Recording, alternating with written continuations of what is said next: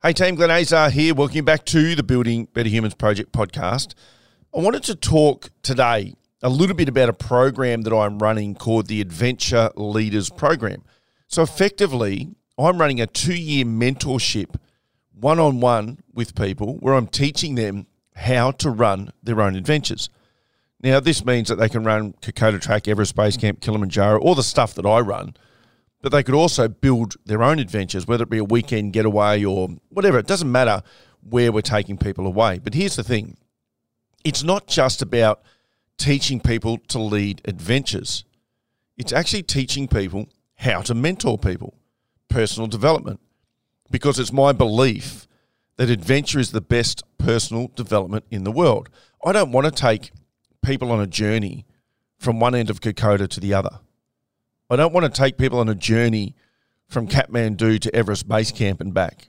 I don't want to take people on a journey from Mount Kilimanjaro International Airport to Tin Shed for the for the record, but from that airport to the top of Mount Kilimanjaro and back down. For me, it has to be deeper than that. And there's a reason. The main reason is that the person you are at the start of an adventure versus the person you are at the end of an adventure are two very different people. I use adventure in my personal development platform with youth development.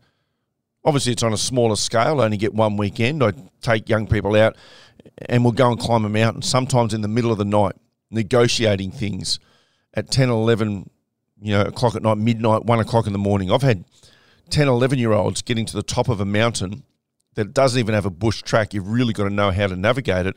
I've had people doing, young people doing that at 1 o'clock in the morning, arriving, setting up camp, etc.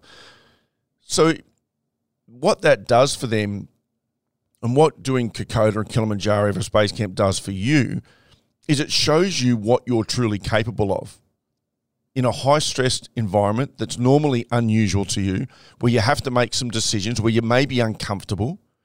Because when you think about life, that's when our biggest challenges come.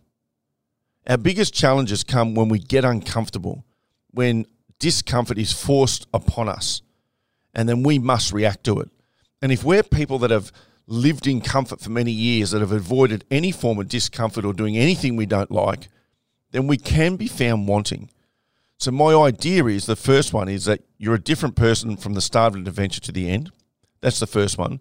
And the second reason that I'm focusing on teaching these adventure leaders how to be mentors is I want to be different than every other organization, company, or adventure leader that just takes you across the Kokoda track, that just takes you to Mount Kilimanjaro to Everest Base Camp, dog sledding in the Yukon. For me, it has to be deeper than that. It just has to be because it's got to fulfill my soul. I've got to feel like I'm making a difference in people's lives. Therefore, my business, Adventure Professionals, which sits under the Building Better Humans project, that's what we have to be about as well. So this isn't just, hey, here's how to start an adventure, pick people up at the airport, take them across Kokoda, get them home, wipe your hands, job done. I want people to come away from those experiences feeling like it was a profound experience. I want them to respect what they've done, what they've achieved, and therefore respect themselves. I want them to improve self confidence. I want them to improve their self belief. If I can do that, I wonder what else I can do. So, if, if adventure leading is something that interests you, if mentoring people is something that interests you, I'd love you to get in touch because it's a crazy, amazing journey that we're about to take people on.